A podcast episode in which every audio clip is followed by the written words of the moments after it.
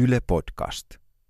Paul Taylor, welcome to this uh, little talk with me. Um, I want to first introduce you to our Finnish audience. I mean, you carry a British nationality, but you have spent most of your life in Europe and somewhere in uh, in the Middle East. Britain's in Europe too, by the way. It's just It- that it- on the continent. Our Let's put it this way. electorate has Kaka. decided otherwise. This is how fast we learn to, to not to consider UK as, as part of Europe anymore.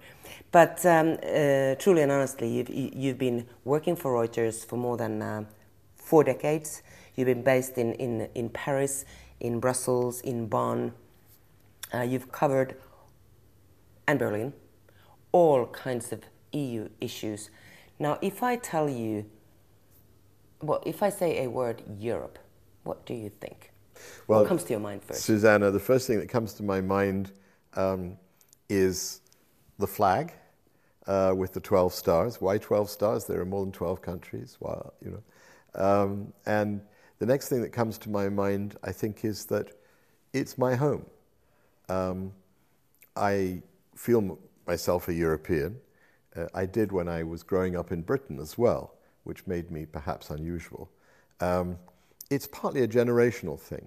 My mother used to tell her friends, Paul works in Europe. You know. well, just what I did. I, I said say, you, you so work do in you, Europe. Um, but, but when she talked about we're going to Europe, that meant going abroad. Um, to me, uh, Europe was, was something that I was part of. But to many people in Britain, and we saw that in last year's vote, uh, Europe is somewhere that starts at Calais. Um, and therefore, there's always been this kind of semi detached feeling. Uh, it was Napoleon who allegedly said that uh, a nation's policy was in its geography. And uh, uh, Britain, as uh, there was a French uh, geographer called André Siegfried who said that never forget that Britain is an island entirely surrounded by water. Now, if you go to Britain, do you feel abroad? Do, do you leave Europe and then you just go somewhere else abroad? Well, there are funny. It's funny going to Britain. Um, I now I have a sister who lives in London. I visit her regularly, but first of all, there are all these problems about money. You know, you have to change currency. We in on continental Europe have sort of forgotten about having to change currency just because you change country. Yeah, it's a pain. Maybe when you go from Finland to Sweden, you have to change currency, and that's a we use cards. We use cards. Well, we, you, I, I, the good news is that cards work in the UK as well. Um, but, uh, you know, there are strange things. Of course, they've always driven on the, ro- the other side of the street, of the road from, uh, from most continental Europeans. Um, there are many differences. But um, do I feel it's a foreign country? Uh, I, I feel rather strange because when you haven't lived in your own country for most of the last four decades, many, many things have changed. I don't know the TV celebrities. You know, when people talk about you, you, I'm sure it's the same in Finland. You know, you, you make references which are about celebrities that everybody knows. It's a, a common language because you all watch the same things, and then it's in your newspapers or magazines or on the internet. Um, and I'm out of that conversation. So people look at me a bit like a relic from the last century. But do, do you even know the French celebrities? Well, I do. By dint of living here, I probably know the French celebrities better. Right. But they're the French celebrities of my generation, which is, you know, a student in the 70s, uh, uh, a young journalist in France in the 80s and the, uh, in the 90s. Um, let's go back. Uh, well, let's go to, to, to France because um, I read a, a, report that you recently um, wrote um, about France's role in European security and defense. Security was a big issue before the, the presidential elections first round. Um, defense, maybe not that much. Um, what is the France's role? What, what was your finding if you, if you look at the from a European perspective? Well, France is kind of going to be the last little superpower left in Europe when Britain walks out that door. Um, it has a permanent uh, United Nations Security Council seat. It has a nuclear deterrent. It has a, uh, full spectrum defense industry. It can make all its own major weapon systems. Um, it has uh, armed forces that are configured for and are used to intervening uh, a long way from home, abroad, uh, on different continents. And because of its colonial past um, and its residual overseas territories and departments, it actually has uh, bases all over the world. So it's in the uh, uh Pacific with uh, Tahiti and with uh, New Caledonia. It's in Latin America with French Guiana and with the French Antilles. Um, and uh, so they, they have a very global view of security. Plus, they have bases uh, in several of their former African colonies with which they have defense agreements. They are deployed all over the Sahel, the, the sub Saharan Africa, which is so unstable at the moment and where there's a big uh, threat from uh, Islamist uh, groups. Um, they are in Djibouti, so um, on the straits that command the uh, approaches to the, to, the, to the Red Sea and to the uh, Suez Canal. Um, they now have a, a, military base in the United Arab Emirates. This gives them both uh, a security role in the Persian Gulf and also a sort of display window for their, for their military uh, goods, which they can sell to the Sunni Arab monarchies uh, with which they are allied. So they have a, a, full spectrum sort of defense thing, but they're really up against the limits of what they can achieve. They've done six new missions in, in, in the last three years. Uh, they, are, they are deployed uh, far and wide.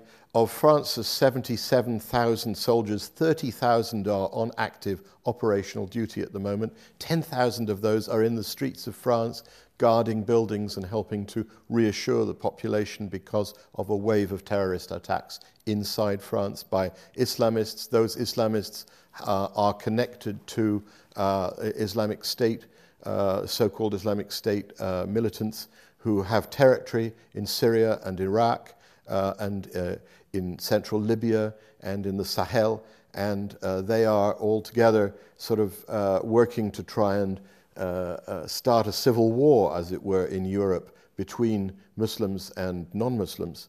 Um, and so France has a very vulnerable uh, immigrant population which uh, suffers from disproportionately from unemployment, from uh, economic deprivation, feels, feels also culturally excluded to an extent, and that is a seed ground from which uh, these Islamist jihadist groups can, can recruit. So if, if, I may interrupt, um, just like all those that, that colonial world, from, from Finland's perspective, yeah. it's just so far away and we don't have that background. We kind of look at France as the, the, the second biggest economy soon to be yeah. uh, in Europe with a massive uh, military power yeah. compared with lots of uh, smaller countries. Um, England is, UK uh, is pulling out.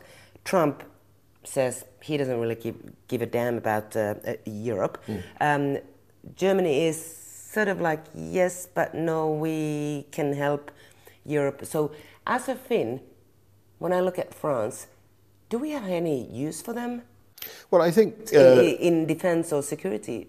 France plays a role in Finland's security, for example, uh, by taking part in the uh, NATO air policing mission over the Baltic states. Uh, also, uh, they're going to be sending uh, French troops uh, as part of the NATO forward presence in Estonia. They won't be in command, but it's important that there will be three, three to 400 French troops there because, you know, from, if, if you sit in France, uh, Russia does not like, look like an immediate threat to your security, except, of course, for their uh, uh, questionable cyber activities, which maybe uh, there, are, there is a lot of suspicion that Russia has been trying to sabotage the French election or influence the French election, as it's accused of having done in the United States uh, and in, in, in, other countries. So, um, but France sees that, that um, protecting uh, Europe against Russia is part of its mission. It's not the number one priority in France at the moment, it's not the most immediate one. Um, also, holding the European Union together, making it successful uh, economically, making the Eurozone successful, is hugely important to France's own security. I mean, if, if you look at what's the most dangerous thing that could happen to France, probably that a, a, collapse of the eurozone would be number one. It would, it, it's more important than a couple of bombs going off on the Champs Elysees, even though that might get more headlines immediately. So France has a strong interest in Europe. And you can also see when the attacks happened in France in t- 2015, The French were, were committed in Mali, in the Central African Republic, and so on. They didn't use NATO's Article 5 collective defense uh, uh, article. What they did was to trigger the European Union's uh, Common Defense Article for the first time, Article 42.7. And the European Union met, and European partners came forward and said, All right, France, we'll, we'll help you. We'll try and help you by taking up some of your military responsibility uh, for keeping the peace in the Central African Republic, uh, in Mali. Are those strong Finnish national interests? Well, you could question that. But it's a give and take, and we're all in this together. And that's the message which France, I think, needs to convey, because it is, if there's going to be a more European defense initiative, it will have to be led by France, as you say, as the major military power. Germany will play a role, but it will take a long time to change Germany's strategic culture. You know, German, Germany has a generation or two generations of pacifists since World War II, uh, for whom the armed forces are there to defend national territory, not to go fighting wars abroad. Right, exactly. Um, they just do peacekeeping jobs. Exactly. So, you know, the French and the British have the same approach, which is that from time to time you have to go to nasty places, kick down doors, and start shooting at people. Bad guys, as they are seen in France or Britain. Um, the Germans have had that, perhaps fortunately, expunged from their culture. Um, and so it will take a long time to build a European defense uh, union or a European, a more, a, a Europe of defense. It, it has to be done because no one country, including France, can afford financially to do it all anymore. You know, France is a, is a, has a big armed forces with, a, with an economy that is uh, stagnant. It's spending just under 1.8% of GDP on defense. That's less than the NATO goal of 2%. Uh, it's promised to get up to the NATO goal of 2%. Very few. By 2025, very few countries are doing it. Germany's spending barely half of the NATO target. Now, of course, if Germany were to spend 2%, that would mean Germany spending 70 or 80 billion euros on defense a year. Not all of Germany's neighbors would be terribly happy to have such a big German military.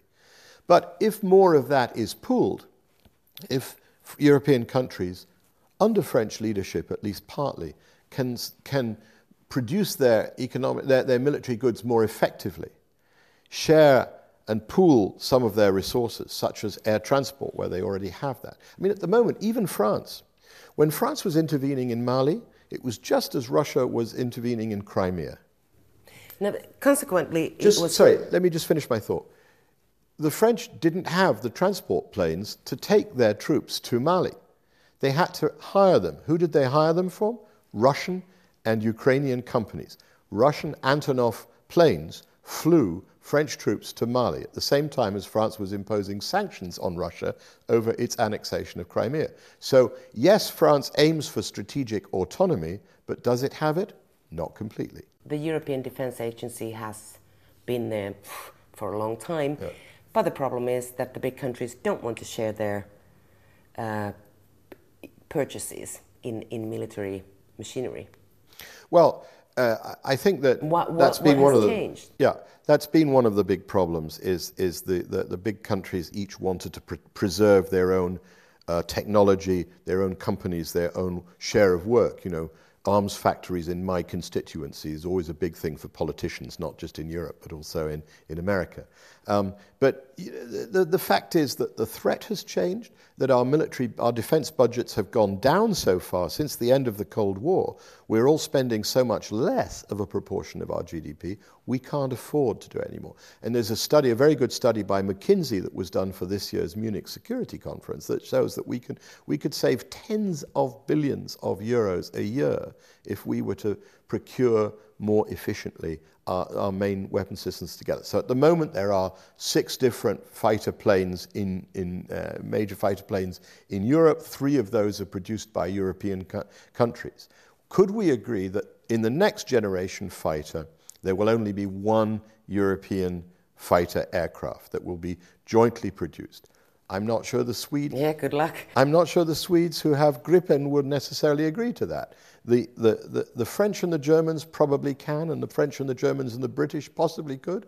But of course, with the British leaving the European Union, their interest in armaments cooperation will also be balanced by the sort of shouldn't we be looking more, getting into more of the American defense market, and wouldn't we do better, therefore, to buy American planes because um, that gets us uh, more of a trade off with America, and we can then sell them our system. So there's a real risk that Europe uh, fails to do this, but if it does fail to do it, it will have less bang for its euro. Well, it's interesting because, consequently, correct me if I'm wrong, but it was France who uh, vetoed, well, stopped the EU starting as a security and defense union. In 1954. The right. The first attempt. So, what has changed the French mind? Well, you know, so many things have changed since, since Common 1954. Threats. I mean, one of the big things that has changed, changed in 1956 when the French and the British together intervened in Suez. They intervened to stop Egypt from nationalizing, taking over the Suez Canal. Um, because they wanted to preserve freedom of navigation, which they regarded as threatened, uh, uh, and preserve the, uh, the private companies that owned it. Right? The Americans forced them to back off. The Americans basically said, "We will call in our, you know, the, all the money you owe us unless you unless you pull out."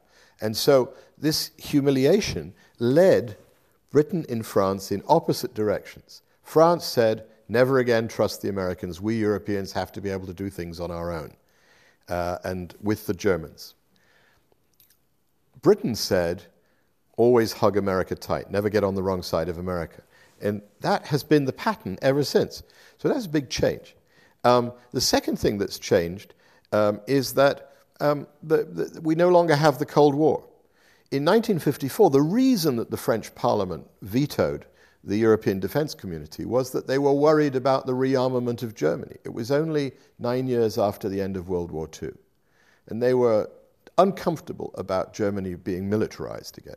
Um, now, nobody worries about that anymore. I mean, the, the, the worries are different. The, the, strategic environment has changed so much. I mean, you listed the problems. You know, an American president who's not sure whether he really wants to uh, come to Europe's rescue in security or not. Um, a Russia that no longer is sure whether it wants to live within its own borders or, or not, uh, and which is uh, uh creating mischief in a number of uh, former Soviet republics.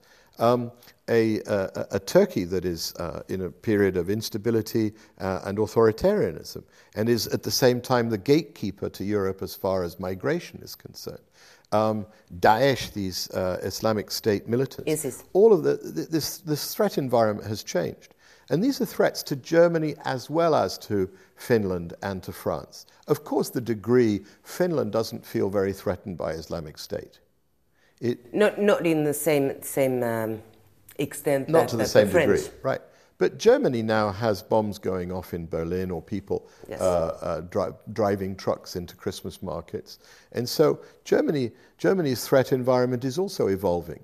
But you haven't started writing your report on, on Germany's yeah. um, role in European security and defense, but um, Germany pops up all the time in this discussion. Yes. So how do you think Germany and France could put their forces together so that both of them can stay happy? You know, not that the German military gets too strong, not that the Germans pay too much, because the strong military exists already in France, and not to forget that there are 25 other member states in of this course. union that should stay happy.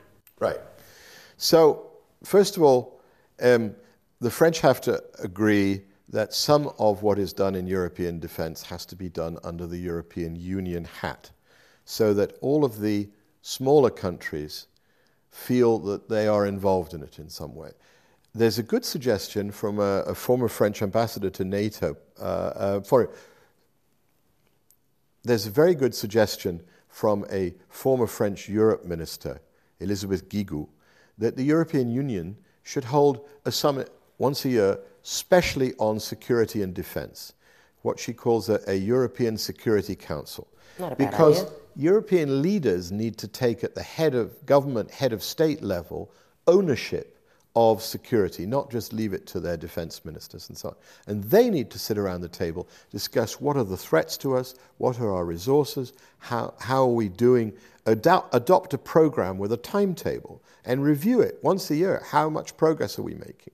And how can we, we leaders give the instructions to cut through the, the, the, the knots, the bottlenecks lower down in the system? So that, I think, is, a, is an important part of it. But of course, um, Europe's never going to go to war by, Europe, by majority vote, not even qualified majority vote.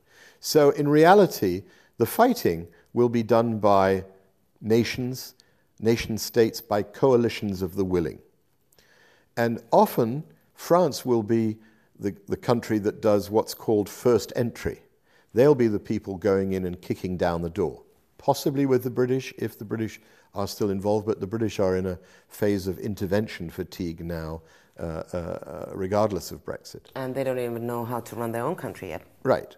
Um, and we don't expect that the Finns will come into Mali and start kicking down doors. Probably not. But what we would expect is that the Europeans in, get involved in what I perhaps derisorily call the after sales service. That's to say, once the French have gone in and done the hard security job, there is lots of work to be done in peacekeeping, in training the security forces of, of often weak states or failed states, um, in, in stabilization, in development aid, in institution building. All of these things are things that the European Union does well, and where we would expect that countries like Finland uh, contribute proportionate to their ability. And in return, uh, obviously, uh, when Finland feels threatened, the rest of Europe has to uh, be responsive to that. Now, I know that although Finland is not a member of NATO, uh, it tends to look to NATO and to the United States more than to the European Union for its own security. Well, I'm not so sure about that. That um, I had a discussion this uh, same issue with our president Sauli Niinistö, and and he was astonished, um, telling me that you know, as he has um, taken up this uh, conversation issue with other leaders in in Europe, that they're sort of like, oh well, it's, it's security, it's not our job, it's NATO. Well, since we don't have NATO, and he is convinced that, like you mentioned earlier, this um, defense article which exists in EU treaty. Yeah um, he trusts in that, and so should Finland, uh, because we don't have NATO. Um, if we continue, but you have a very close cooperative relationship with NATO. Yes, you do a training and, and, and, training and exercising interoperability, as it's exactly. called, right? And and that's really, uh, you know, uh, uh, I think very important for Finland. It would be great if the European Union were doing more, but if you ask people in France, and I think in Germany and so on, would you ever want to get into a situation where we were in a confrontation with Russia without the United States being actively involved on our side? I think the answer would be no. Of course it would. Right. So while we expect the Europeans to do more for ourselves in security, it's not going to be doing more for ourselves on, a, uh, on our own vis a vis Russia. But equally, it would be odd for a Finn to not to be able to trust, let, us say if we felt threatened by the Russians, yeah. um, not to be able to trust that our European allies would come for help. Well, exactly. And so I think that, that you could imagine further down the road um, a situation where if Finland felt threat, threatened, that uh, the European Union countries might want to consider the sorts of things that they are now doing through NATO for the Baltic countries. That's to say, an enhanced forward presence, as it's called in the NATO, NATO jargon, which means rotating troops in Finland if necessary, if Finland really felt threatened. But you'd have to, you know, the Finns themselves would have to decide what the balance was between uh, um, uh, diplomacy with Russia uh, and defense. Um, I'm not sure whether at this stage Finns would, would welcome European Union country forces on their territory in the way that they are now being stationed, uh, rotating uh, in, in, in Poland or in Lithuania and Latvia and Estonia. But it, at least it, we, it, we should consider it. And also, and this is perhaps going to be even more controversial, um, it applies a little bit to the nuclear umbrella as well. During the Cold War, the United States provided a nuclear guarantee for NATO and for Western Europe. Since then, the American nuclear umbrella has been there. There are still American nuclear weapons in Europe, and there are European countries which are able to deliver nuclear weapons with their aircraft. But the question about America's willingness to die for Danzig or for, for Gdansk or for Helsinki uh, or for, for Tallinn, it's a more open question, and especially with Donald Trump in the White House. So the question is Does Europe say, well, we don't need a nuclear deterrent, or we don't need a nuclear deterrent we can be sure of anymore? Or does Europe say, well, France has a nuclear deterrent, which is, covers its vital interests? Could we cooperate in some way that would lead the French to consider, as a matter of doctrine, that any attack on any of the European Union's territory would be attack, an attack on its vital interests. Is that a make it or break it for Europe's defense and security cooperation? What kind of leaders Germany and France have during this year, or who they choose? Germany hates to be alone in leadership. The whole of its history is uh, keine Singularität. You know, let's not allow ourselves to be singled out. So, um, France and Germany have, are the backbone of the European Union. They are the central partnership. They like to say, particularly since the eastward enlargement and the northern enlargement of the EU, that their partnership is necessary but no longer sufficient. But essentially, they still represent the northern and southern dimensions of the European Union, perhaps not as well the eastern and western dimensions but the northern and southern dimensions. So, a compromise between France and Germany on the way forward for Europe is likely to, to represent Finnish interests and Portuguese interests, Greek interests and Irish interests. And that's why France and Germany are so important. So, I would see, in the best of circumstances, a grand bargain being struck between the new French president, the pro European Emmanuel Macron, and that he has a free hand in government, which is by no means certain because he has parliamentary elections Coming in, up in June, June, in which he may not win a majority and where his hands may be to a greater or lesser extent tied. Um, and in Germany, a pro European government. But again, in Germany, it's true that both the major candidates are pro European and that whatever coalition emerges from the next German election, and there are always coalitions, um, it will be a pro European coalition. But there are nuances because this grand bargain has to be not just on security and defense, which we've been talking about, and where the German Social Democrats are still very reluctant, still have a very much a pacifist side, and are worried about doing hard security. But also, it has to be on the future of the Eurozone. And there it's the conservatives, the Christian Democrats, perhaps the Free Democrats, the Bavarian Christian Social Union, who are very worried because they always think that Europe is trying to pick Germany's pocket. And they will continue, I think, to be very reluctant about more mutualization of European uh, financial uh, resources, whether it's a, a budget, specific budget for the Eurozone, or whether it's some kind of common issuance of uh, of, of debt, some kind of common borrowing. And one possible area for common borrowing, which again might make people less worried about a more powerful Germany, is if they could do joint borrowing to fund joint procurement of weapons systems. Would it not make sense to have some seed money in a fund? I mean, why is it that we can have the Juncker Fund, which helps us build bro- roads and bridges and, and airports and things? Yeah, infra infrastructure. Infrastructure, but not military infrastructure, not a hardened aircraft shelter. Who's going to own them? Well, these are know, these these are all uh, national projects. The, the, you know, ultimately, the, the owners will, I, in my view, remain national. There are examples where NATO, for example, owns some resources in common. The, the AWACS planes, you know, those airborne uh, surveillance and warning uh, control systems, which have the funny mushroom on top of the, uh, the jumbo jet. Those planes are owned in common. There's a fleet of them, a dozen of them, in Geilenkirchen in Germany on a base. The problem is, when France and Britain led a NATO intervention in Libya in 2011, the Germans opposed the intervention. They abstained at the UN Security Council. And even though this intervention had the blessing of the United Nations, of the NATO Council, and of the European Union, when Britain and France came to Germany and said, Can we have the, uh, the NATO AWACS, please?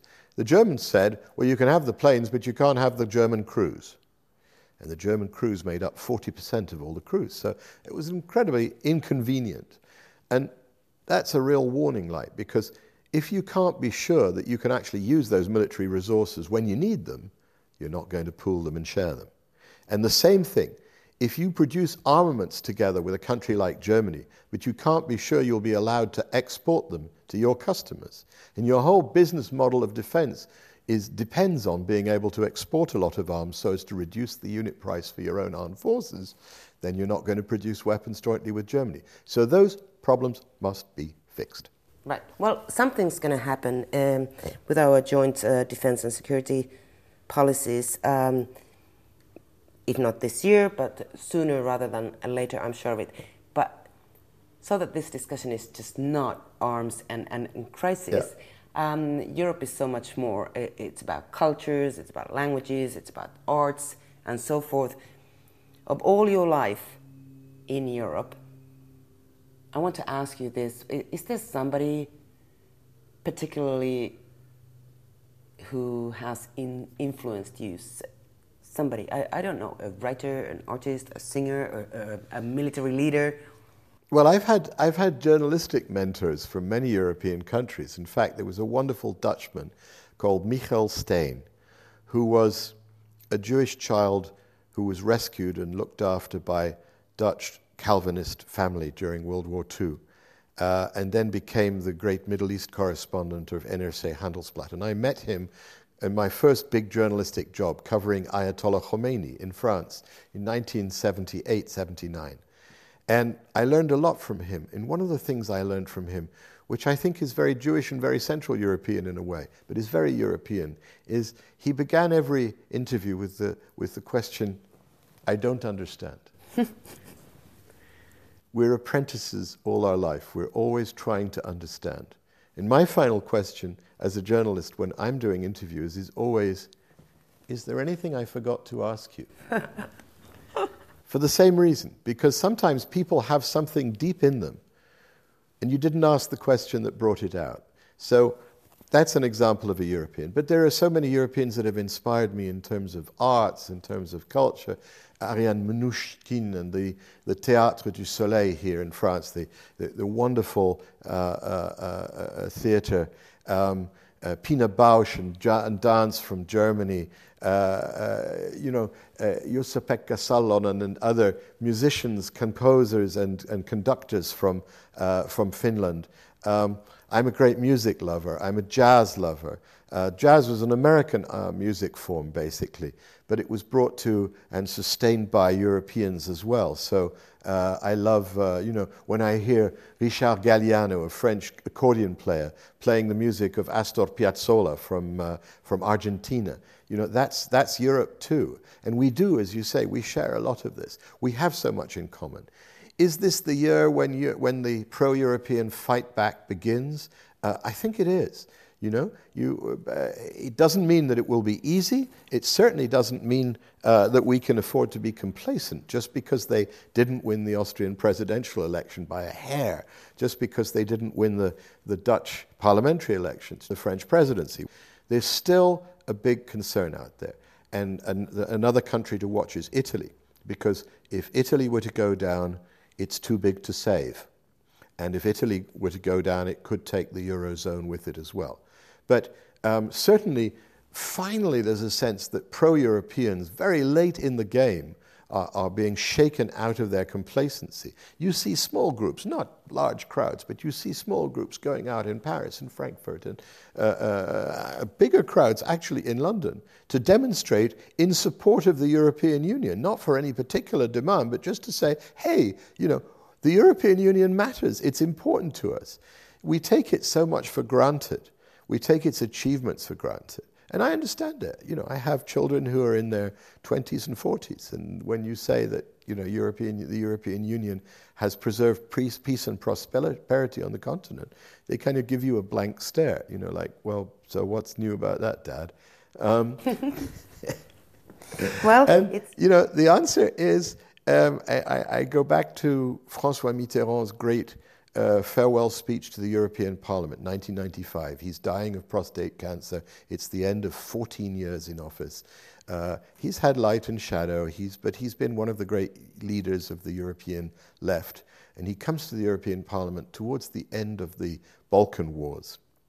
And he says, Mesdames et Messieurs, le nationalisme, c'est la guerre. Ladies and gentlemen, nationalism is war. This is an excellent quote to finish this discussion. Thank you, Paul Taylor. Thank you.